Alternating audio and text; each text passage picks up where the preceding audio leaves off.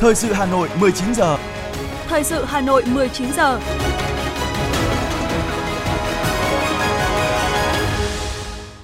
Thanh Hiền và Quang Huy xin được đồng hành cùng quý thính giả trong 30 phút của chương trình thời sự trực tiếp tối nay, thứ năm ngày 16 tháng 6 năm 2022. Chương trình có những nội dung chính sau đây. Sau gần 19 ngày làm việc, chiều nay, kỳ họp thứ 3 Quốc hội khóa 15 họp phiên bế mạc. Lãnh đạo thành phố Hà Nội chúc mừng Ban tuyên giáo Trung ương và các cơ quan báo chí nhân kỷ niệm 97 năm Ngày báo chí cách mạng Việt Nam. Công tác tổ chức ở các địa điểm thi vào lớp 10 đã sẵn sàng. Phần tin thế giới có những tin chính, Mỹ tiếp tục cung cấp tiền và vũ khí cho Ukraine. Giá thực phẩm tại Anh có thể tăng mạnh nhất trong hơn 20 năm. Sau đây là nội dung chi tiết. Thưa quý vị và các bạn, sau 19 ngày làm việc nghiêm túc, khẩn trương, chiều nay tại hội trường Diên Hồng Tòa nhà Quốc hội Hà Nội, Quốc hội đã họp phiên bế mạc kỳ họp thứ 3 Quốc hội khóa 15. Phản ánh của phóng viên Lưu Hương.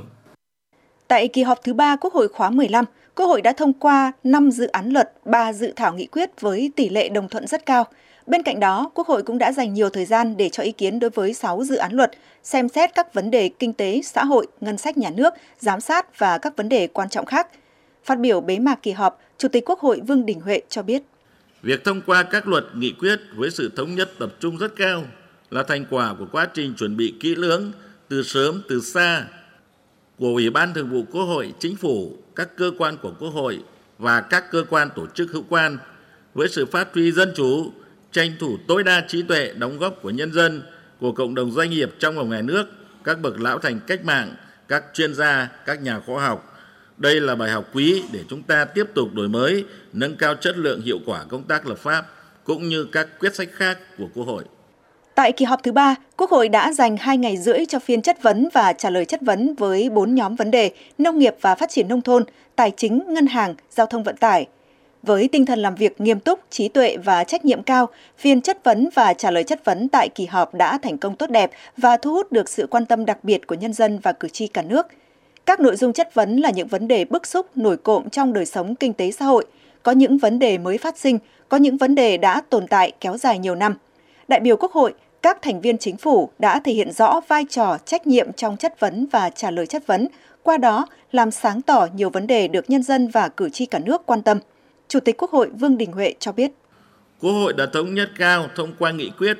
về việc chất vấn và trả lời chất vấn, yêu cầu chính phủ, thủ tướng chính phủ, các vị bộ trưởng, trưởng ngành thực hiện quyết liệt những cam kết cụ thể cả về những việc phải làm và mốc thời hạn phải hoàn thành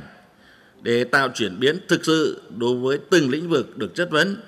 đáp ứng yêu cầu, nguyện vọng chính đáng của nhân dân và cử tri cả nước. Đây cũng là cơ sở để Quốc hội giám sát lại và xem xét lấy phiếu tín nhiệm tại kỳ họp cuối năm giữa nhiệm kỳ. Nhấn mạnh những vấn đề quan trọng cần thực hiện trong thời gian tới, Chủ tịch Quốc hội Vương Đình Huệ đề nghị Quốc hội đã thông qua các nghị quyết về chủ trương đầu tư dự án đường vành đai 3 thành phố Hồ Chí Minh dự án đường vành đai 4 vùng thủ đô Hà Nội, các dự án xây dựng đường bộ cao tốc Biên Hòa, Vũng Tàu giai đoạn 1, Khánh Hòa, Buôn Mê Thuật giai đoạn 1, Châu Đốc, Cần Thơ, Sóc Trăng giai đoạn 1. Quốc hội đã thống nhất áp dụng hình thức đầu tư công kết hợp với phương thức PPP đối với dự án vành đường vành đai 4 vùng thủ đô Hà Nội và hình thức đầu tư công cho 4 dự án còn lại. Sử dụng tổng hợp cả ngân sách trung ương và ngân sách địa phương cả nguồn vốn đầu tư công trung hạn giai đoạn 2021 và 2025, cũng như vốn đầu tư công trong chương trình phục hồi và phát triển kinh tế xã hội theo nghị quyết 43 của Quốc hội. Cùng với việc cho phép áp dụng nhiều cơ chế chính sách đặc thù chưa có tiền lệ, Quốc hội giao Chính phủ, Thủ tướng Chính phủ quyết liệt tổ chức triển khai thực hiện, bảo đảm tiến độ và chất lượng công trình, công khai, minh bạch, tuyệt đối không được để xảy ra sai sót, tuyệt đối không được xảy ra tham nhũng tiêu cực trục lợi chính sách, làm lãng phí thất thoát tiền và tài sản nhà nước. Để các nghị quyết của Quốc hội đi vào cuộc sống, ngay sau kỳ họp này, Quốc hội đề nghị Chính phủ, Thủ tướng Chính phủ, Ủy ban Thường vụ Quốc hội, Hội đồng Dân tộc, các ủy ban của Quốc hội, các cơ quan trong bộ máy nhà nước từ trung ương đến địa phương, các đoàn đại biểu Quốc hội khẩn trương tổ chức triển khai thực hiện tốt các luật nghị quyết vừa được thông qua, tiếp tục đổi mới, nâng cao chất lượng, hiệu quả hoạt động, chú trọng công tác giám sát, đánh giá để phát huy những mặt tích cực và khắc phục những bất cập hạn chế. Cuối giờ chiều nay, Tổng thư ký chủ nhiệm Văn phòng Quốc hội Bùi Văn Cường đã chủ trì buổi họp báo công bố kết quả kỳ họp thứ 3 Quốc hội khóa 15. Qua 6 phiên thảo luận tổ, 23 phiên thảo luận toàn thể tại hội trường đã có 2.138 lượt đại biểu Quốc hội phát biểu tranh luận. Các cơ quan của Quốc hội, Chính phủ và cơ quan có liên quan đã nêu cao tinh thần trách nhiệm, nỗ lực cố gắng để tổng hợp đầy đủ, tiếp thu giải trình nghiêm túc, cầu thị các ý kiến của đại biểu Quốc hội nhằm hoàn thiện các dự án luật, dự thảo nghị quyết, bảo đảm trình Quốc hội với chất lượng cao nhất. Quốc hội đã thông qua 5 luật, 17 nghị quyết, cho ý kiến về 6 dự án luật khác và quyết nghị nhiều nội dung quan trọng khác. Kết quả của kỳ họp khẳng định Quốc hội cùng các cơ quan, tổ chức có liên quan luôn lắng nghe ý kiến của cử tri và nhân dân, chủ động, tích cực phối hợp để kịp thời đưa ra những quyết sách quan trọng, giải quyết hiệu quả các vấn đề thực tiễn đặt ra, tháo gỡ khó khăn vướng mắc, góp phần phục hồi phát triển kinh tế xã hội của đất nước, thể hiện Quốc hội luôn đại diện cho trí tuệ toàn dân, không ngừng đổi mới, cống hiến và hành động vì lợi ích của cử tri, nhân dân và đất nước.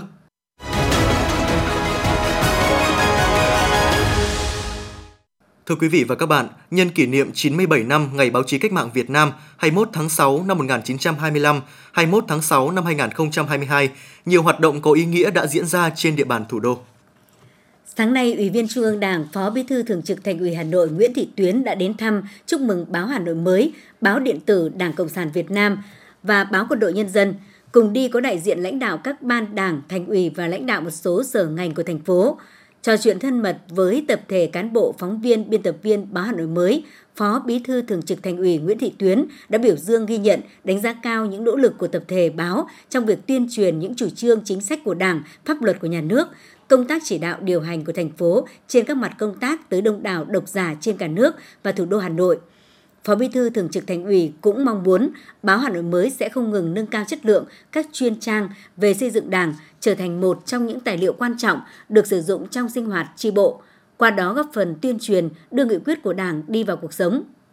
Tại báo điện tử Đảng Cộng sản Việt Nam, báo Quân đội Nhân dân, Phó Bí thư Thường trực Thành ủy Nguyễn Thị Tuyến đã gửi lời chúc mừng tốt đẹp nhất tới tập thể cán bộ, phóng viên, biên tập viên, nhân viên của các cơ quan báo chí.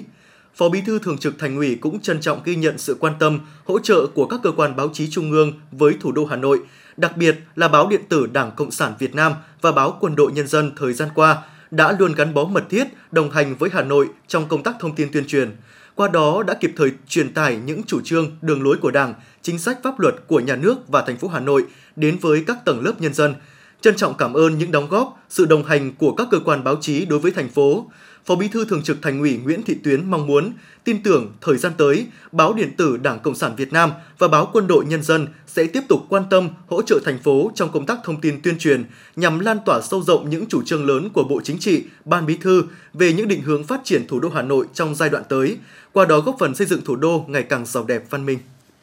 Sáng nay, Phó Bí thư Thành ủy Hà Nội Nguyễn Văn Phong đã đến thăm chúc mừng Ban tuyên giáo Trung ương và một số cơ quan báo chí nhân kỷ niệm 97 năm Ngày báo chí cách mạng Việt Nam 21 tháng 6 năm 1925, 21 tháng 6 năm 2022. Cùng đi có lãnh đạo Ban tuyên giáo Thành ủy, Văn phòng Thành ủy và Sở Thông tin và Truyền thông Hà Nội – Tại Ban tuyên giáo Trung ương, thay mặt lãnh đạo thành phố, Phó Bí thư Thành ủy Nguyễn Văn Phong gửi tới các đồng chí lãnh đạo, cán bộ, chuyên viên của ban lời chúc mừng tốt đẹp nhất cùng lời cảm ơn sâu sắc vì đã luôn đồng hành, quan tâm hỗ trợ thủ đô với tinh thần trách nhiệm và hiệu quả cao, nhất là công tác báo chí tuyên truyền. Nhờ đó trong thời gian qua, mặc dù chịu tác động tiêu cực do dịch Covid-19, nhưng hệ thống chính trị và nhân dân Hà Nội luôn đoàn kết, đồng thuận cao đã hoàn thành xuất sắc các nhiệm vụ chính trị, đạt được nhiều thành tích ấn tượng trên các lĩnh vực. Trân trọng cảm ơn tình cảm, sự quan tâm của lãnh đạo thành phố Hà Nội, Phó trưởng Ban tuyên giáo Trung ương Trần Thanh Lâm đánh giá cao thành phố Hà Nội vì đã luôn quan tâm tới công tác báo chí, nhất là triển khai kịp thời hiệu quả các nhiệm vụ liên quan. Đồng chí khẳng định Ban tuyên giáo Trung ương sẽ tiếp tục phối hợp chặt chẽ với thành phố Hà Nội để chỉ đạo định hướng các cơ quan báo chí trong công tác tuyên truyền về thủ đô.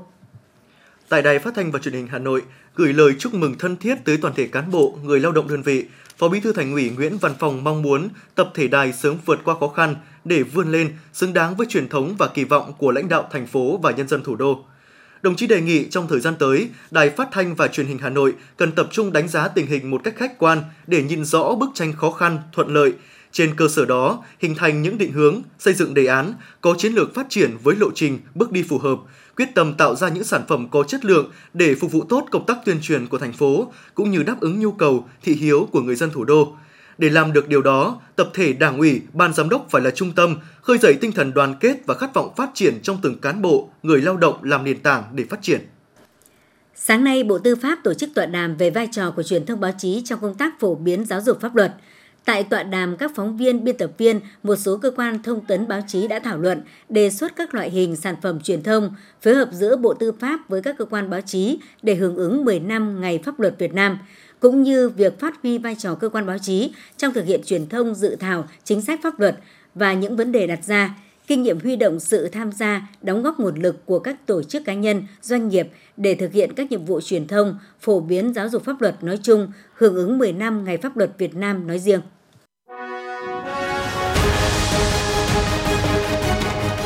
Thời sự Hà Nội, nhanh, chính xác, tương tác cao. Thời sự Hà Nội, nhanh, chính xác, tương tác cao.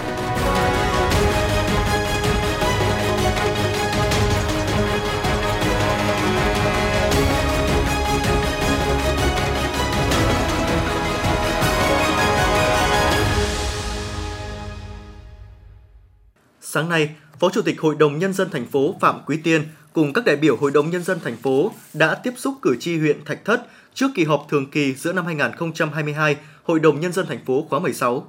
Cử tri huyện Thạch Thất kiến nghị đại biểu Hội đồng Nhân dân thành phố 10 nội dung liên quan đến hỗ trợ kinh phí đầu tư xây dựng trường lớp, đầu tư xây dựng nghĩa trang xã Yên Trung, đẩy nhanh tiến độ quy hoạch chung của huyện, quy hoạch phân khu khu đô thị Hòa Lạc, đầu tư hệ thống nước sạch ở 11 xã còn lại. Đặc biệt, cử tri huyện cũng đề nghị Hội đồng Nhân dân, Ủy ban Nhân dân thành phố sớm triển khai thực hiện dự án đầu tư xây dựng quốc lộ 21, đoạn từ nút giao đại lộ Thăng Long đến thị xã Sơn Tây. Tuyến đường này phân cấp do thành phố quản lý đã được Hội đồng Nhân dân thành phố phê duyệt danh mục dự án tại giai đoạn thực hiện 2022-2025, phê duyệt tổng mức đầu tư dự kiến 800 tỷ đồng. Trao đổi với cử tri huyện Thạch Thất, Phó Chủ tịch Hội đồng Nhân dân thành phố Phạm Quý Tiên tiếp thu đầy đủ các kiến nghị của cử tri huyện, yêu cầu văn phòng cơ quan hội đồng nhân dân thành phố tổng hợp đầy đủ, chuyển ủy ban nhân dân thành phố chỉ đạo các sở ngành liên quan xem xét trả lời. Đồng chí cũng nhấn mạnh không đồng tình với ý kiến trả lời của Ủy ban nhân dân thành phố đối với kiến nghị của cử tri về việc chậm tiến độ dự án sửa chữa nâng cấp dự án hồ chứa nước Cố Đụng, xã Tiến Xuân. Qua hai kỳ tiếp xúc cử tri, vấn đề này vẫn được Ủy ban nhân dân thành phố trả lời giao các sở ngành quan tâm giải quyết. Đây là vấn đề dân sinh cấp bách, đại biểu Hội đồng Nhân dân thành phố sẽ tiếp tục đôn đốc để các cơ quan có trách nhiệm tiếp thu và giải quyết kịp thời. Tiếp tục thực hiện kế hoạch giám sát việc thực hiện các quy định pháp luật về tổ chức hoạt động của công an xã trên địa bàn thành phố Hà Nội. Sáng nay, Ban pháp chế Hội đồng nhân dân thành phố đã làm việc với huyện Ba Vì.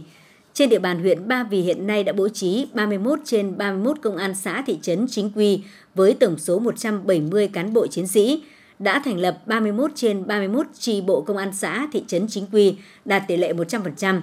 31 đồng chí trưởng công an xã thị trấn tham gia ban chấp hành đảng bộ xã đạt 100%. Tuy nhiên mới chỉ có 1 trên 30 công an xã có trụ sở riêng. Hầu hết trụ sở các phòng làm việc của công an chính quy đều được sử dụng cải tạo sửa chữa từ phòng làm việc của công an xã bán chuyên trách trước đây. Đoàn giám sát của Ban pháp chế Hội đồng Nhân dân thành phố đề nghị huyện Ba Vì thời gian tới tiếp tục tăng cường công tác tuyên truyền, quán triệt tư tưởng cho cán bộ chiến sĩ sẵn sàng nhận nhiệm vụ khi được phân công huyện Ba Vì chỉ đạo đẩy nhanh việc xây dựng trụ sở độc lập cho 10 công an xã đã được phê duyệt. Đối với công an thành phố, đoàn giám sát đề nghị cần kiến nghị Bộ Công an có văn bản hướng dẫn cụ thể quy định về chức năng, nhiệm vụ của lực lượng công an xã bán chuyên trách, chủ động đề xuất tăng thêm chế độ phụ cấp hàng tháng đối với lực lượng công an xã để cán bộ chiến sĩ đảm bảo cuộc sống yên tâm công tác. Sáng nay, đoàn giám sát Ban Văn hóa xã hội Hội đồng nhân dân thành phố Hà Nội đã làm việc với Bảo hiểm xã hội Hà Nội về tình hình thực hiện các quy định pháp luật về bảo hiểm xã hội trên địa bàn thành phố từ năm 2017 đến nay. Qua báo cáo, tỷ lệ người tham gia bảo hiểm xã hội bắt buộc trên địa bàn thành phố đạt 40% so với lực lượng lao động trong độ tuổi lao động. Tỷ lệ người tham gia bảo hiểm xã hội tự nguyện so với lực lượng lao động trong độ tuổi lao động đạt 1,5%. Công tác quản lý chi và giải quyết các chế độ được thực hiện chặt chẽ, kịp thời, đảm bảo đúng đối tượng, số người hưởng chế độ bảo hiểm xã hội hàng tháng qua ATM tăng hàng năm, đến năm 2021 đạt 201.000 người với tổng số tiền gần 13.000 tỷ đồng. Đáng chú ý, số lượng thủ tục hành chính liên quan đến bảo hiểm xã hội đã giảm từ 263 thủ tục năm 2009 xuống còn 115 thủ tục năm 2014. Từ năm 2020 đến nay còn 25 thủ tục, tương đương giảm 90,4%. Đoàn giám sát đã ghi nhận nhiều kiến nghị tại buổi làm việc, đồng thời yêu cầu Bảo hiểm xã hội thành phố tập trung hoàn thành tốt chỉ tiêu nhiệm vụ theo kế hoạch năm 2022 và giai đoạn 2021-2025, tiếp tục đẩy mạnh công tác tuyên truyền, đổi mới phương pháp tiếp cận đối tượng hiệu quả hơn, tập trung quản lý thu hồi nợ, đặc biệt cần kiên quyết thu hồi nợ hiệu quả tại doanh nghiệp.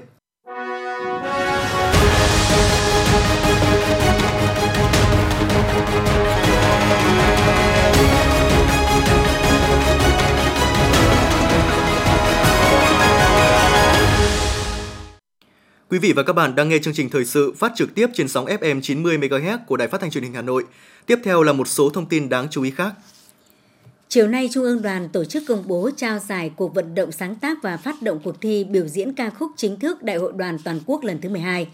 Cuộc vận động sáng tác ca khúc tuyên truyền Đại hội đoàn toàn quốc lần thứ 12 được phát động từ ngày 22 tháng 12 năm 2021. Đây là dịp để tuyên truyền sâu rộng trong cán bộ đoàn viên, thanh thiếu nhi và các tầng lớp nhân dân trong và ngoài nước về sự kiện chính trị quan trọng của Tổ chức Đoàn Thanh niên Cộng sản Hồ Chí Minh và Tuổi trẻ Việt Nam – đồng thời cổ vũ tinh thần thi đua, sung kích, sáng tạo của thanh niên trong thực hiện phong trào công trình, phần việc thiết thực và tuổi trẻ cả nước chào mừng Đại hội đoàn các cấp và Đại hội đoàn toàn quốc lần thứ 12. Ban tổ chức cho biết đã nhận được 131 ca khúc của 126 tác giả chuyên nghiệp và không chuyên từ 43 địa phương trên cả nước. Trên cơ sở ý kiến của Hội đồng nghệ thuật, Ban Bí thư Trung ương Đoàn đã thống nhất lựa chọn ca khúc Sứ mệnh thanh niên – lời Quản Văn Hải, nhạc của Quang Huy là bài hát chính thức của Đại hội đoàn toàn quốc lần thứ 12. Đồng thời khen thưởng và phổ biến rộng rãi 11 ca khúc đạt giải A và trao bằng khen và giấy chứng nhận cho tác giả 29 ca khúc giải B.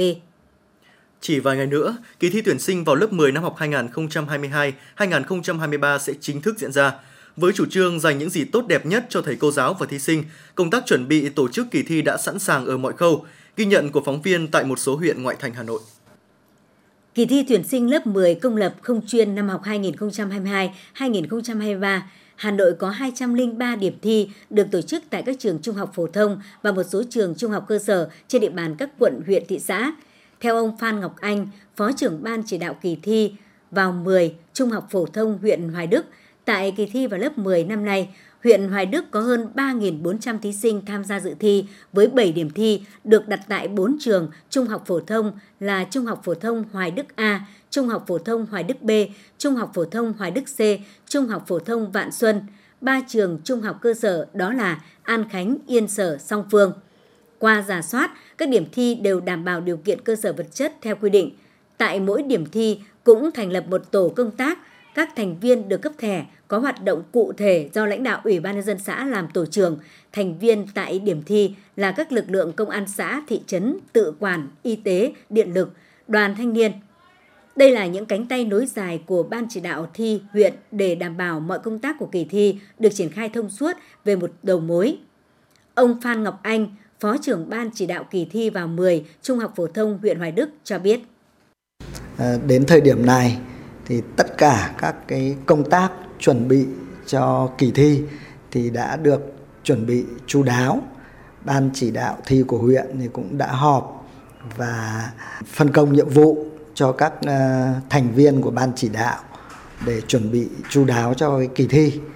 Ờ, cơ sở vật chất của 7 hội đồng thi này thì cũng đã được Sở Giáo dục Đào tạo về kiểm tra và ban chỉ đạo thi của huyện cũng đã đi kiểm tra và đã chuẩn bị sẵn sàng cho kỳ thi.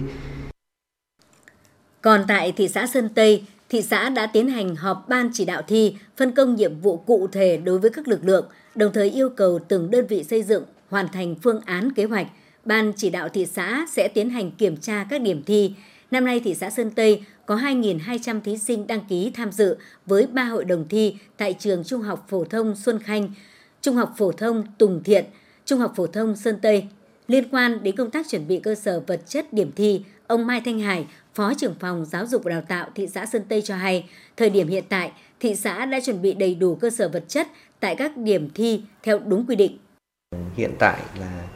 ờ, đã được ban chỉ đạo ờ, kiểm tra về cơ sở vật chất và Sở Giáo dục Đào tạo cũng ờ, rất là quan tâm cũng đã kiểm tra cơ sở vật chất chất các hội đồng thi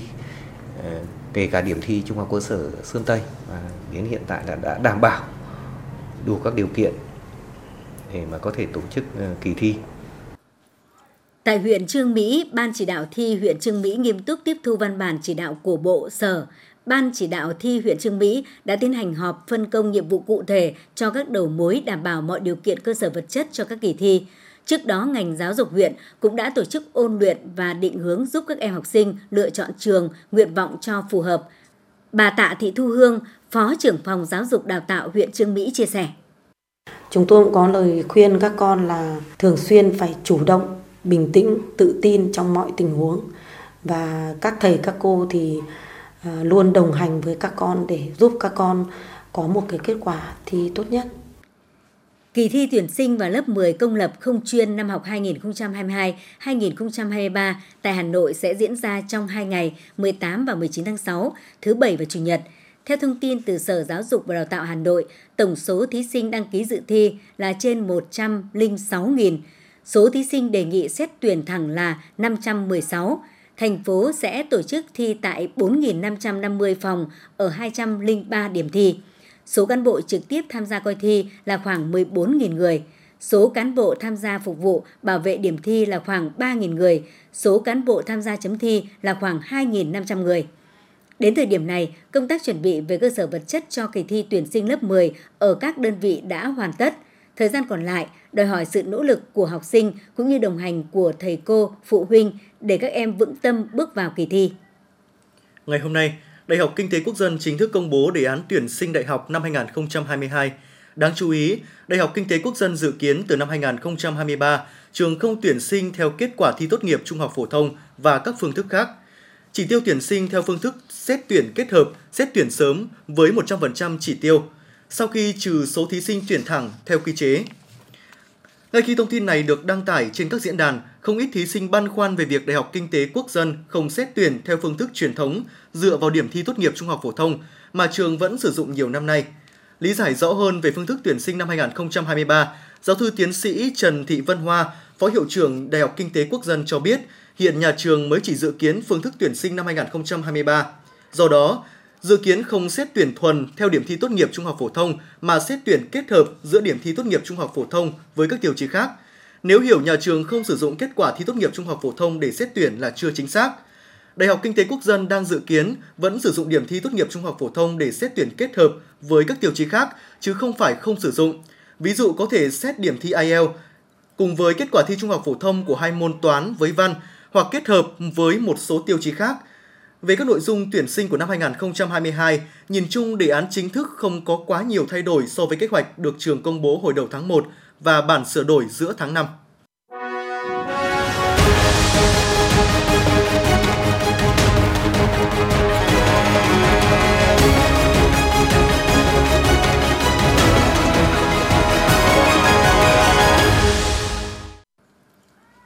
Xin chuyển sang phần tin thế giới. Ngày hôm qua, Tổng thống Mỹ Joe Biden công bố khoản viện trợ vũ khí mới trị giá tới 1 tỷ đô la Mỹ cho Ukraine giữa lúc giới chức quân sự và tình báo đánh giá cuộc chiến đang ở giai đoạn then chốt có thể định đoạt cục diện lâu dài. Phản ứng trước việc Mỹ tiếp tục bơm tiền và vũ khí cho Ukraine, chính phủ Nga cáo buộc các nước phương Tây gây chiến tranh ủy nhiệm với Nga, cho rằng máu của thường dân Ukraine tiếp tục đổ là do bàn tay của các nước phương Tây cung cấp vũ khí,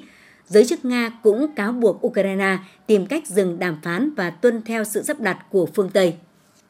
Hôm qua, với 77 phiếu tán thành, một phiếu phản đối và một phiếu trắng, Hội đồng lập pháp Hồng Kông đã thông qua nghị quyết về việc tái cơ cấu bộ máy chính quyền khu hành chính đặc biệt Hồng Kông Trung Quốc, nhiệm kỳ khóa 6, có hiệu lực từ ngày 1 tháng 7 tới. Các nhà lập pháp cho rằng cơ cấu bộ máy mới phù hợp với các ưu tiên chính sách của chính quyền đặc khu trong 5 năm tới – cho phép Hồng Kông nắm bắt các cơ hội kinh tế theo quy hoạch phát triển kinh tế xã hội 5 năm lần thứ 14 của Trung Quốc 2021-2025 và giải quyết các vấn đề sinh kế mà người dân quan tâm. Liên minh quân sự do Mỹ dẫn đầu thông báo đã bắt giữ một thủ lĩnh cấp cao của tổ chức nhà nước Hồi giáo IS tự xưng tại Syria vào sáng sớm nay. Vụ bắt giữ này diễn ra trong chiến dịch quân sự do Liên minh tiến hành nhằm vào IS – Đối tượng bị bắt giữ được cho là một người có kinh nghiệm và là người hỗ trợ IS chế tạo bom. Quyết định tăng mạnh lãi suất của Cục Dự trữ Liên bang Mỹ sáng hôm nay đã thu hút sự chú ý của thị trường toàn cầu. Giới phân tích cho rằng động thái tăng mạnh lãi suất của Cục Dự trữ Liên bang Mỹ có thể khiến chi phí tiêu dùng tăng cao hơn nữa, qua đó làm giảm sức mua. Quyết định tăng lãi suất của Cục Dự trữ Liên bang Mỹ còn được xem sẽ có tác động lan tỏa đến thị trường tài chính toàn cầu và gây ra sức ép lên các ngân hàng trung ương phải tăng lãi suất theo. Dự kiến Ngân hàng Trung ương châu Âu sẽ thực hiện đợt tăng lãi suất đầu tiên vào tháng 7 tới sau 11 năm giữ lãi suất ở mức thấp để thúc đẩy tăng trưởng. Bộ Tài chính Nhật Bản ngày hôm nay cho biết nước này đã ghi nhận thâm hụt thương mại 2.380 tỷ yên, tương đương 17,7 tỷ đô la Mỹ trong tháng 5, mức cao thứ hai từ trước đến nay. Đây là tháng thứ 10 liên tiếp Nhật Bản thâm hụt thương mại chủ yếu do giá hàng hóa tăng cao. Ông Kazuma Kishikawa, chuyên gia kinh tế của Viện Nghiên cứu Daiwa, cho rằng sự gián đoạn chuỗi cung ứng do các biện pháp phòng dịch COVID-19 vẫn đang được áp dụng ở nhiều nước như Trung Quốc, đang cản trở các công ty xuất khẩu gia tăng sản lượng. Ông cho rằng nếu tình trạng căng thẳng nguồn cung được xoa dịu, thâm hụt thương mại của Nhật Bản sẽ được thu hẹp. Ngày hôm nay, Tổng thống Hàn Quốc Yoon suk yeol cho biết chính phủ của ông sẽ theo đuổi các chính sách kinh tế có trọng tâm là tăng trưởng do khu vực tư nhân dẫn dắt, giảm điều tiết nhằm đưa nước này vượt qua cuộc khủng hoảng kinh tế. Cùng ngày, Bộ Tài chính Hàn Quốc cho biết nền kinh tế nước này năm 2022 sẽ tăng trưởng ở mức thấp nhất trong 3 năm trước trong bối cảnh thế giới đối mặt với tình trạng gián đoạn nguồn cung, lạm phát tăng và lãi suất tăng mạnh. Các viện nghiên cứu kinh tế hàng đầu của Đức dự báo lạm phát ở nước này sẽ vẫn ở mức cao trong năm 2023 do tác động của giá năng lượng tăng cao, cuộc xung đột ở Ukraine và tình trạng tắc nghẽn nguồn cung. Tuần trước, Chủ tịch Ngân hàng Trung ương châu Âu Christine Lagarde nhận định lạm phát cao là một thách thức lớn đối với tất cả các quốc gia thuộc Liên minh châu Âu và ngân hàng này dự kiến tăng lãi suất vào mùa hè năm nay. Theo báo cáo của Grossetti Chamberlain, IGD nhận định giá thực phẩm tại Vương quốc Anh có thể tăng 15% trong mùa hè này, mức tăng mạnh nhất trong hơn 20 năm khi lạm phát kéo dài đến giữa năm tới. IGD cảnh báo giá thịt, ngũ cốc, bơ sữa, hoa quả và rau có thể chịu tác động mạnh nhất khi xung đột tại Ukraine kết hợp với các biện pháp phong tỏa tại Trung Quốc và lệnh cấm xuất khẩu các thực phẩm thiết yếu như dầu cọ của Indonesia và lúa mì của Ấn Độ. Theo dữ liệu mới nhất của Trung tâm Kiểm soát và Phòng ngừa Dịch bệnh Mỹ, số ca mắc bệnh đậu mùa khỉ ở nước này tiếp tục gia tăng lên tới 72 ca tính từ ngày hôm qua. Các ca bệnh này được phát hiện ở 18 bang của Mỹ, trong đó bang California và New York, mỗi bang ghi nhận 15 ca, mức cao nhất trong số các bang của nước này. Theo thông tin từ Tập đoàn Đường sắt Quốc gia Trung Quốc, một đoạn đường sắt mới dài 825 km nối thành phố Hòa Điền, phía tây nam Tân Cương với huyện Nhược Khương, phía đông nam khu tự trị này đã chính thức đi vào hoạt động ngày hôm nay.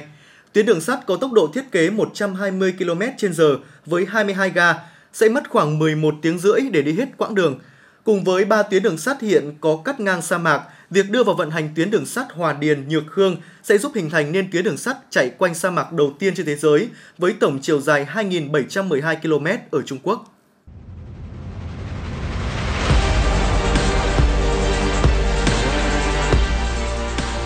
Bản tin thể thao Bản tin thể thao